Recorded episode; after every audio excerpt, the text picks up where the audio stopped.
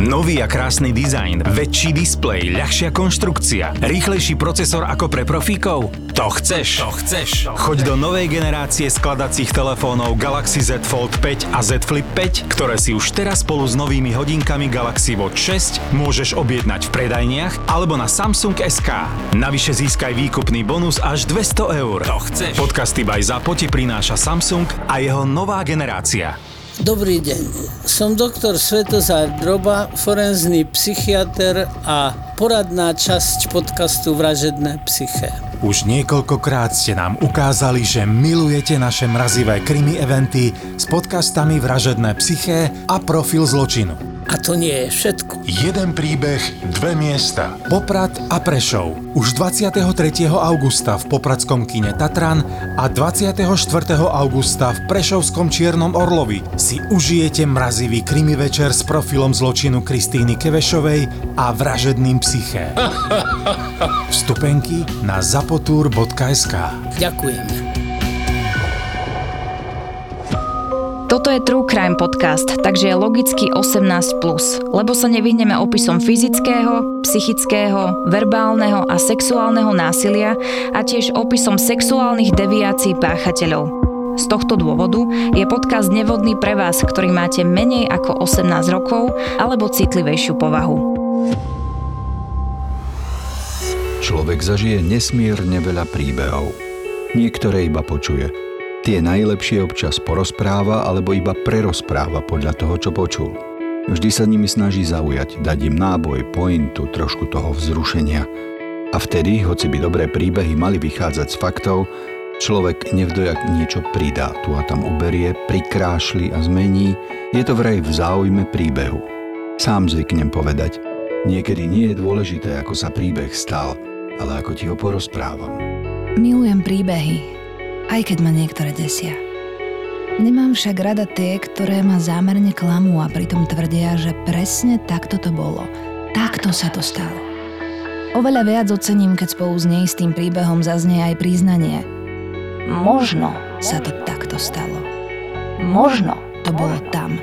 A možno si to nakoniec niekto celé iba vymyslel. Ale príbeh je to nezvyčajný a preto stojí za vypočutie. Pri dnešnom príbehu sa autor námetu opakovane vracal k štúdiu faktov, aby si overil, či sa to naozaj stalo.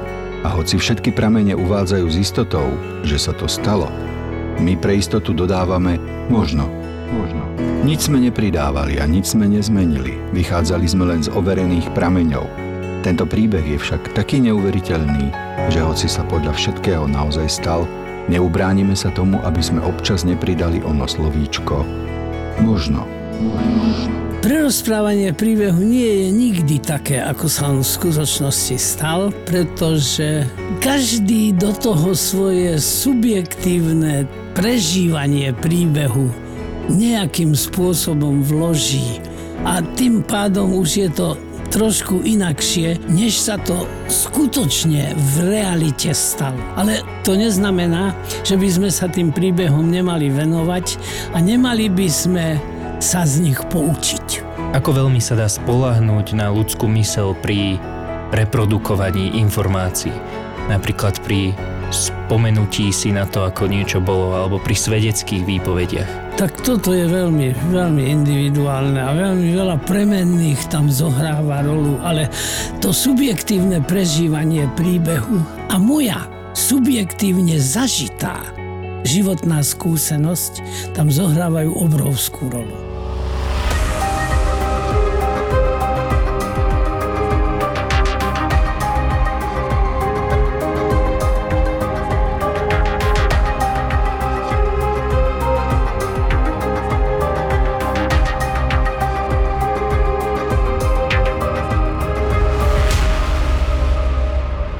Príbeh sa stal v 20. storočí v Mexiku.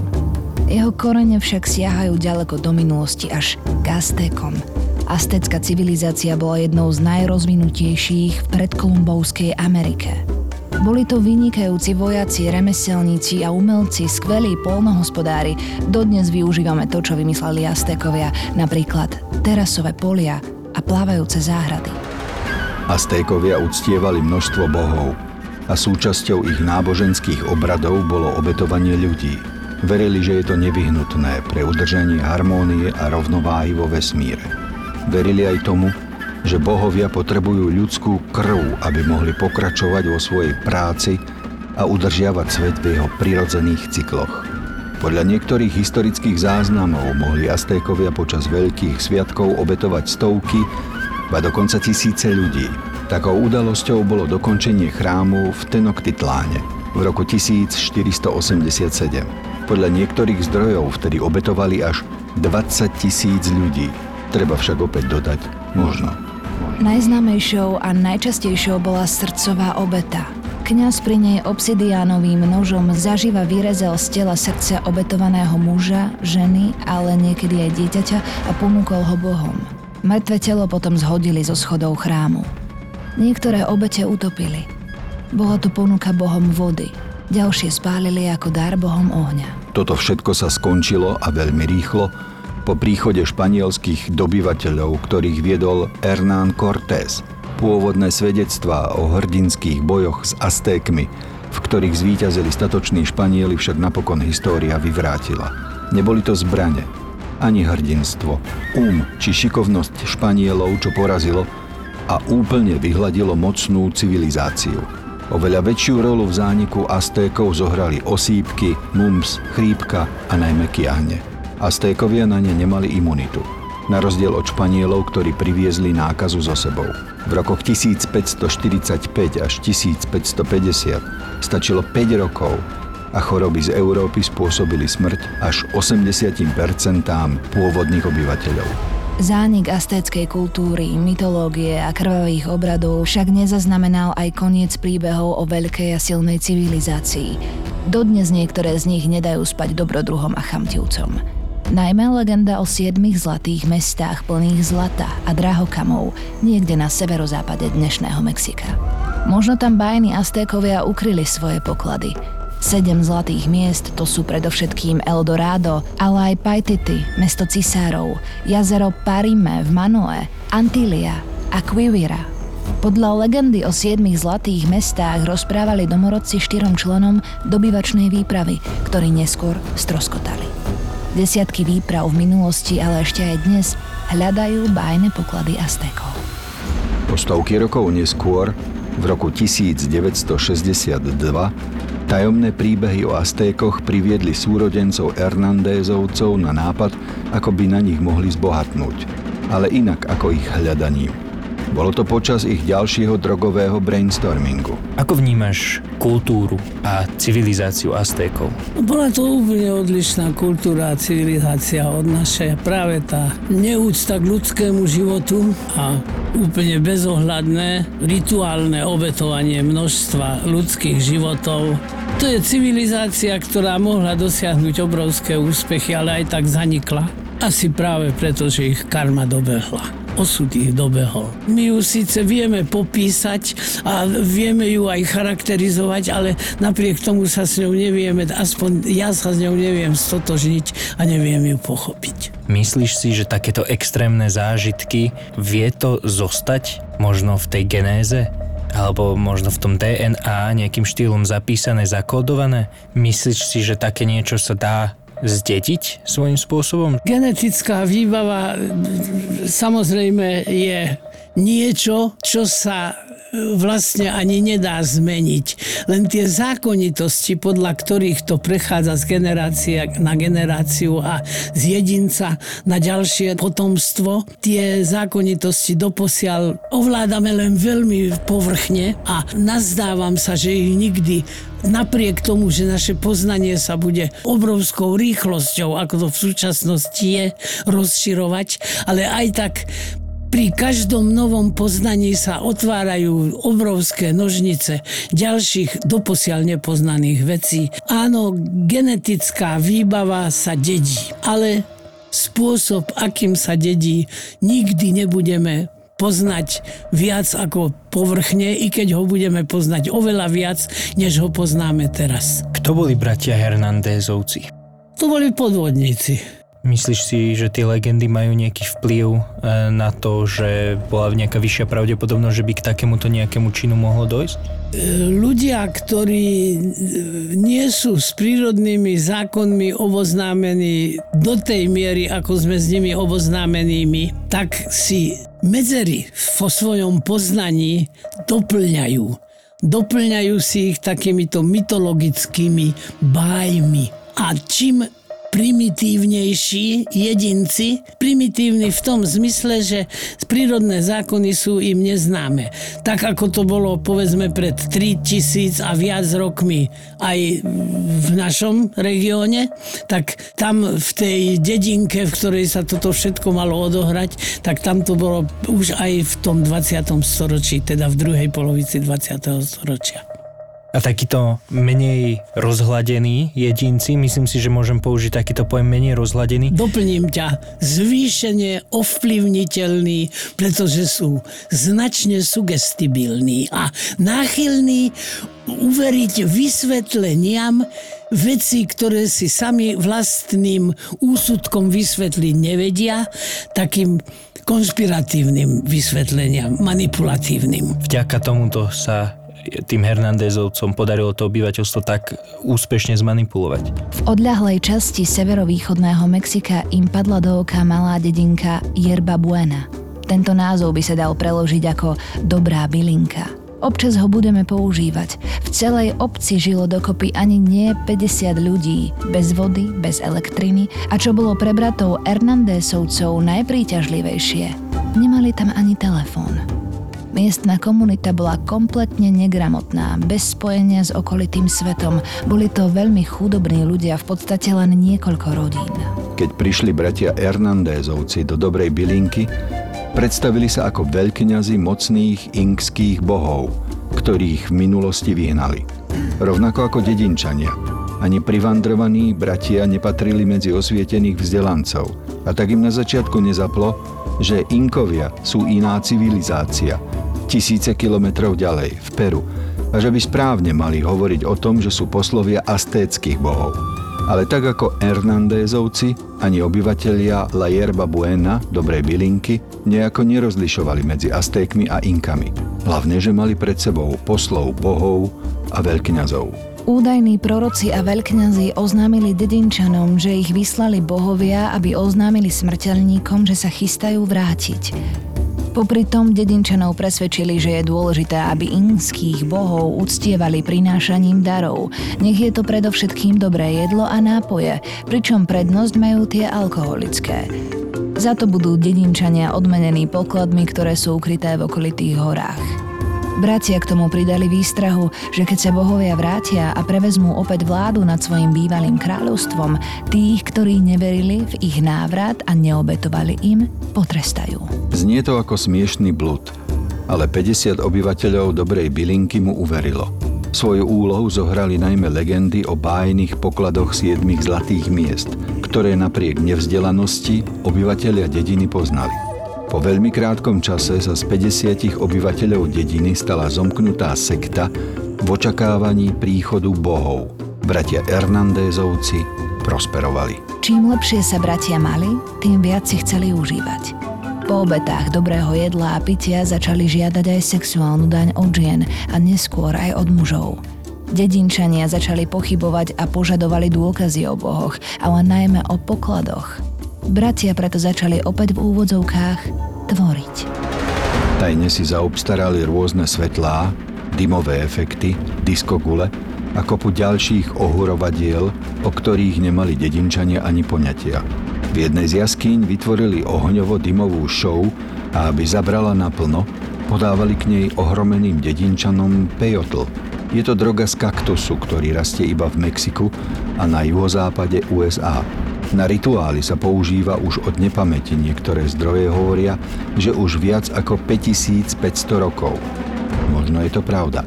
Peotol rastie pomaly a jeho stonky, ktorým sa hovorí aj meskalové gombíky, s obsahom meskalínu a ďalších viac ako 30 alkaloidov, vyvolávajú pocit telesnej a duševnej pohody sprevádzaný farebnými kaleidoskopickými víziami.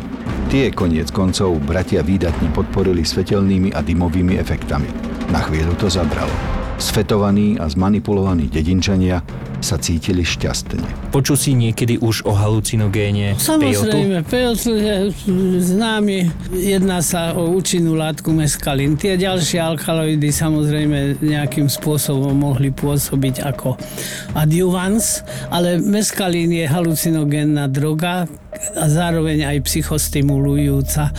Dá sa do istej nezanedbateľnej miery prirovnať lisargamidu. Spôsobuje prechodné krátkodobé psychotické stavy podobné schizofrénii. Je možné halucinogénne drogy vo všeobecnosti, ale teda hlavne konkrétne toto pejotl, je možné to využiť a manipulovať ním ľudí? Sú sugestívnejší v takom stave? Samozrejme, najmä takto manipulovateľnú skupinu ľudí postrádajúcich náležité súvislosti so súvekou civilizáciou a súvekými prírodnými vedomosťami a znalosťami.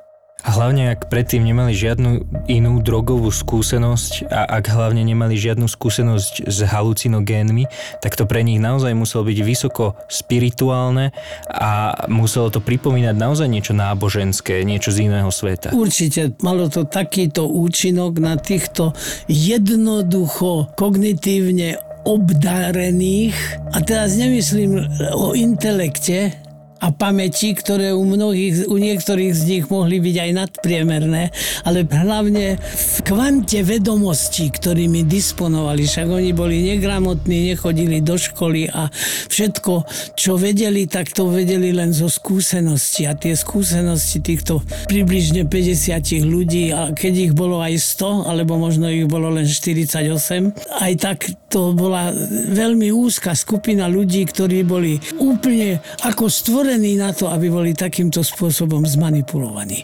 Chceli však vidieť to slúbené zlato a drahokami.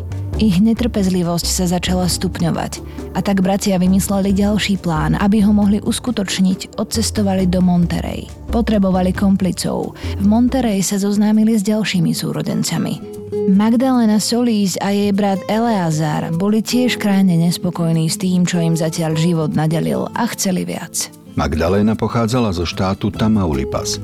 Je to na severovýchode Mexika. Narodila sa do ťažkých podmienok. Bolo to niekedy v roku 1947, ale tu je opäť na mieste doplniť možno. Presne to nikto nevie. Magdaléna bola dieťaťom ulice. Nemala ani 12, keď musela kvôli obžive začať s prostitúciou. Jej brat sa jej ujal ako skúsený pasák a chránil ju pred násilníkmi a neplatičmi za jej služby. Keď sa Magdaléna a jej brat stretli s Kajetánom a Santosom Hernandézovcami, rýchlo sa dohodli a spolu sa vrátili do dobrej bylinky, dedinky La Yerba Buena. Zvolali všetkých pochybujúcich dedinčanov do jaskyne nad dedinou. Začali blikať svetlá, zo zeme stúpal hustý dym. Obyvatelia z dobrej bylinky sa dívali, popíjali pejotl a žasli, keď z dymu medzi nich vystúpila reinkarnovaná astécka bohyňa Coatlicue. Bola to samozrejme Magdalena. Vtedy mala iba 18 rokov. Jej brat vystúpil z dymu spolu s ňou. Jeho predstavili ako ďalšieho veľkňaza. Dedinčania boli ohromení.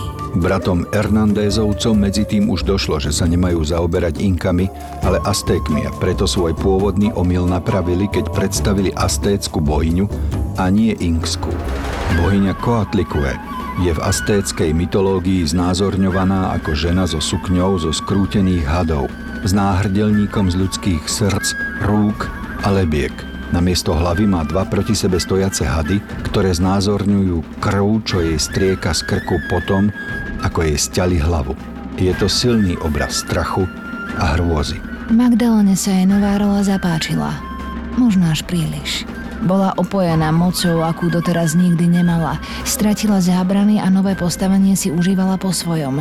Z dedinčanov urobila sexuálnych otrokov, nútila ich, aby sa zúčastňovali na orgiách. Ak to niekto odmietol, prikázala ostatným, aby ho fyzicky potrestali. Netrvalo dlho a Magdaléna uverila tomu, že je naozajstná bohyňa. Bola presvedčená o tom, že je nadpozemská bytosť. Čím viac v sebe pocitovala bohyňu, tým tvrdšie sa k dedinčanom správala.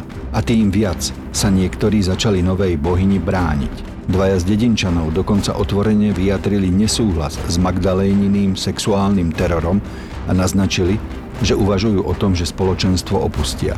Za tento prehrešok vyriekla Magdalena nad nimi nemilosrdný rozsudok, trest smrti. Ostatní členovia dostali príkaz dvoch buričov zlinčovať, zbyť ich až kým nezomrú. Bratom Hernandezovcom sa situácia vymkla z rúk. Ich plán s bohyňou naberal neželaný smer. Už nevelili oni. Spoločenstvo ovládla 18-ročná sadistka.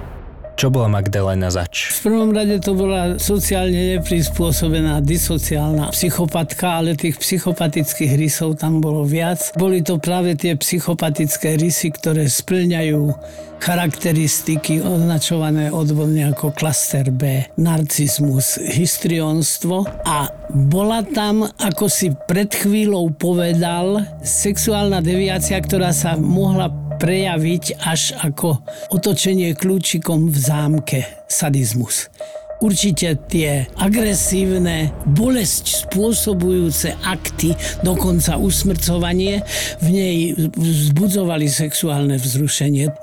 Nebudeme sa brániť tomu, že je to veľmi pravdepodobné, pravdepodobnosť blížiaca sa istote. To, že bola presvedčená o tej svojej identite, skôr si myslím, že celá tá jej osobnostná výbava nepresahovala hranice psychopatie, že sa nejednalo o psychopatie psychotické stavy, i keď miestami sa to už k takému niečomu hranične mohlo blížiť, ale klaster B je, obsahuje tieto hranične psychotické prvky. Takže psychopatia. Nemohlo také niečo u nej spustiť aj to požívanie toho halucinogénu pejotl? Bola v takom citlivom veku, mohli tam byť prechodné, mohli tam byť prechodné krátkodobé až psychotické stavy. Neviem, nevyšetroval som ju. Lebo rozmýšľal som hlavne teda nad tým, že či ona bola naozaj presvedčená o tom, že bola bohyňa, alebo či miestami bola len... o tom, miestami o tom mohla byť presvedčená dokonca, tak ako sme povedali, prechodné krátkodobé psychotické stavy navodené toxicky uh-huh. halucinogénom. Meskalín je veľmi, povedal by som, účinná, efektívna halucinogénna droga. Magdalena, ako sme spomínali, mala veľmi ťažké detstvo. Začala byť plnohodnotnou prostitútkou už vo veku okolo 12 rokov do akej miery si myslíš, že práve toto, tento traumatický, nie že zážitok, pretože to bol traumatický celý životný štýl hneď od začiatku, jak sa narodila, do akej miery myslíš, že ovplyvnil to, čo z nej rozdeľujeme komerčným sexom sa zaoberajúce pracovničky na tak zásadne dva druhy a to tie, ktoré sú z hľadiska psychosexuálneho frigidné a robia to len vyslovene profesionálne a potom tie, ktoré z toho majú aj vlastné potešenie. Tuto išlo o aký typ? Skôr si myslím, že ona z toho mala aj potešenie. Tie sadistické prvky tam boli. Po prvých dvoch vraždách stratila Magdaléna definitívne zábrany. Bola ešte brutálnejšia, orgie naberali na vyšších obrátkach. Napriek tomu ju začali nudiť. Žiadala viac. Ako astécka bohyňa už nechcela obyčajné obety, jedlo a pitie. Požiadala, aby jej obetovali ľudí. Nazvala to krvavý rituál. Vybrala z radou svojich prívržencov jedného, ktorý mal byť obetovaný ostatným bohom. Výber nerobila však celkom ako nestranná bohyňa, pretože na obetu zvyčajne vybrala niektorého zo šomrajúcich nespokojných. Všetci ostatní vybraného člena obetovali.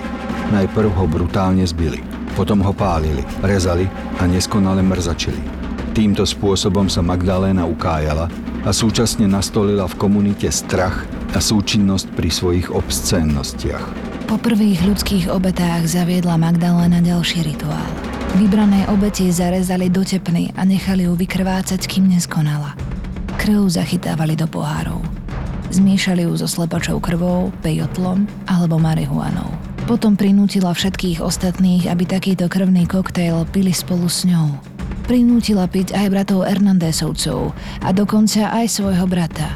Bola presvedčená, že tým získa nesmrteľnosť, pretože podľa aztéckej mytológie bola krv obetí potravou bohov. Koatlikue potrebovala piť krv, aby prežila a zostala väčšine mladá.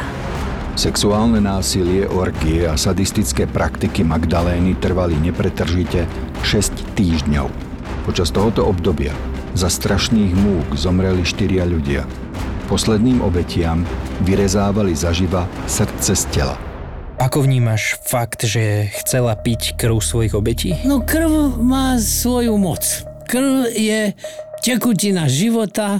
Je to tekutina, ktorá je mytologicky veľmi ľahko u primitívnych jedincov použiteľná a zneužiteľná. Táto fascinácia krvou a chtíč vlastne piť krv svojich obetí u Magdalény je to súčasťou skôr jej sexuálnej perverzie? Určite to alebo bolo skôr aj- psychózy? Skôr si myslím, že tie psychotické stavy boli naozaj len prechodné, krátkodobé, toxicky vyvolané, ale tá sexuálna perverzita, najmä teda sadizmus u nej prítomný bol určite a aj usmrtenie obete môže byť a nezriedka býva súčasťou e, sexuálneho rituálu sadistického páchateľa alebo páchateľky. Konzumácie krvi, spadá to pod kanibalizmus alebo nie? No, Je to taký parciálny kanibalizmus. Určite, pretože krv je súčasť ľudského tela. Ako to, že bratia Hernandezovci, že nezatiahli ručnú, že to nejako nezastavili, pretože oni boli tá vedúca časť Vymklo toho? sa im to z rúk a neboli dostatočne kognitívne vybavení na to, aby tú ručnú brzdu zatiahli. Oni boli tiež jednoduchí ľudia. Tie ich rafinované plány by neboli v spoločnosti rozhľadenejších jedincov realizovateľné. Sebastián Guerrero mal iba 14 rokov. Býval nedaleko Yerba Buena a počas teplej májovej noci v roku 1963 sa zatúlal do blízkej jaskyne, kde sekta pod vedením Magdalény vykonávala svoje obrady. Videl svetlá, dym a počul zvuky, ktoré vychádzali z jaskyne. Keď zo zvedavosti zašiel bližšie, uvidel, ako členovia sekty rituálne vraždia ďalšiu obeď. Vystrašený utekal vyše 25 kilometrov do mestečka Via Gran na policajnú stanicu. Bol veľmi vyčerpaný a vo veľkom šoku, keď sa snažil policajtom opísať, čo videl. Opakoval, že videl skupinu vrahov, ktorí pili ľudskú krv ako upíry. Policajti sa mu vysmievali. Mysleli si, že je zdrogovaný alebo duševne chorý. Druhý deň ráno jeden z policajtov, Luis Martinez, odprevadil chlapca domov. Po ceste len tak zo zvedavosti ho vyzval, aby mu ukázal miesto, kde tých upírov videl. Policajt Luis Martinez sa už do práce nevrátil. Zmizol aj chlapec. Martinezovi kolegovia na policajnej stanici sa vystrašili. Začali brať príbeh chlapca vážne a požiadali o pomoc armádu. 31. mája 1963 polícia spolu s armádou zasiahli spoločne v Yerba Buena a zatkli Magdalénu Solis a jej brata Eleazara. Bratia Hernandezovci, ktorí celé to sektovné šialenstvo začali, zatknutí neboli. Santosa Hernandeza zabili, keď kládol odpor pri zatýkaní. Jeho brata Kajetána už predtým zabil iný člen sekty, Jesus Rubio. Jesus po zatknutí tvrdil, že Kajetána zavraždil preto, lebo si chcel vziať časť tela veľkňaza, ktorá by ho mala ochrániť. Mnohí členovia sekty sa počas zásahu polície a armády zabarikádovali v jaskyni. Zabili ich pri prestrelke.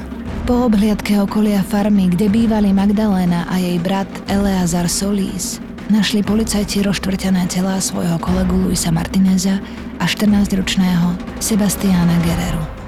Martinézovi zrejme zaživa vyrezali srdce.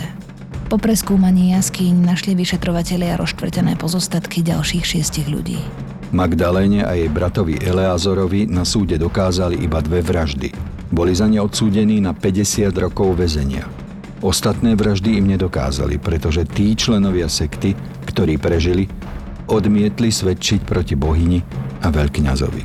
Tí členovia sekty, ktorých nezastrelili pri zatýkaní a ktorí sa podielali na rituáloch, boli odsúdení každý na 30 rokov väzenia. Súd zobral do úvahy ich chudobu, negramotnosť a to, že boli zmanipulovaní a nedokázali sa proti tomu ubrániť. Odsúdiť na 30 rokov väzenia niekoho, kto sa zúčastňuje niečoho takéhoto súd na to zmanipulovaný. Takýmto nehorázným spôsobom. No ale tak celé sa to odohralo v, Mexiku a v takej časti Mexika, ktoré ešte dodnes nemôžeme považovať za celkom civilizovanú. To, čo sa dialo, to je súčasť davovej sugestibility, no a tuto táto manipulácia, táto masívna, táto brutálna, nehorázna, bezprecedentná manipulácia by mala byť podrobne a do detailu analyzovaná psychiatrami, psychológmi, pretože len tak mávnutím ruky niekoho odsúdiť alebo neodsúdiť alebo zabiť, to je veľmi jednoduché. Nebol som o tomto prípade informovaný, dokiaľ si ma s ním dosť podrobným spôsobom neoboznámil. Veľmi ma to od začiatku zaujalo, aj ako psychiatra, najmä ako forenzného psychiatra. Takéto veci sa môžu odohrávať a vieme, že porovnateľné alebo určitým spôsobom rovnaké charakteristiky obsahujúce príbehy sa odohrávajú aj v oveľa civilizovanejších spoločnostiach, než bola tá spoločnosť, v ktorej sa odohral tento príbeh.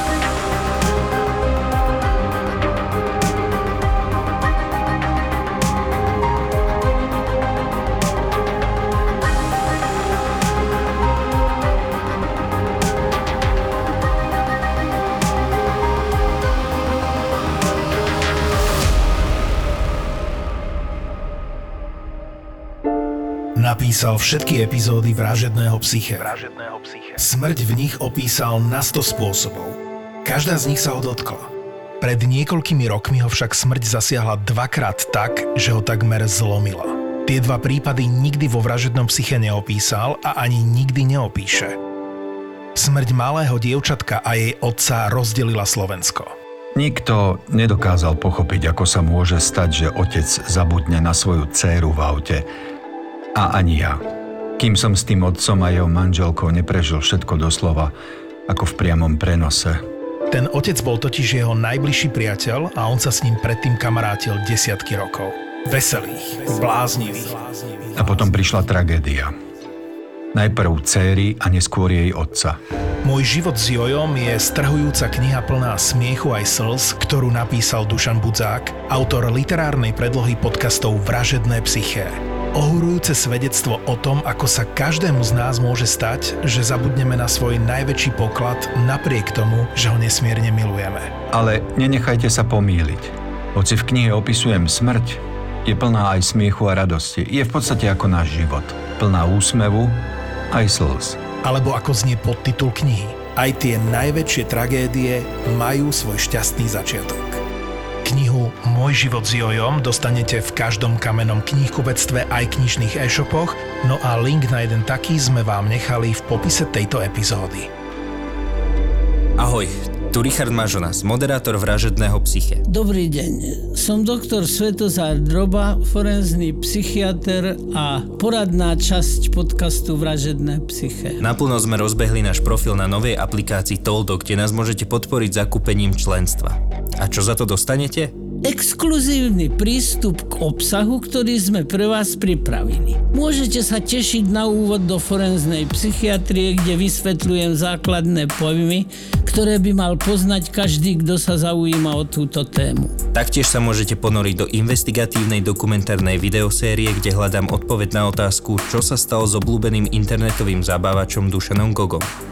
A to nie je všetko. Každý týždeň budete mať prístup k našej debate na kávičke s psychiatrom, kde s Richardom preberáme tri zaujímavé témy zo sveta true crime, histórie, psychiatrie a filozofie. Je to tiež priestor pre vaše otázky, ktoré radi zodpovieme. A ako bonus dostanete aj extra nahrávky z našich rozhovorov k jednotlivým prípadom, ktoré sa do finálnej podoby epizódy nakoniec nedostali.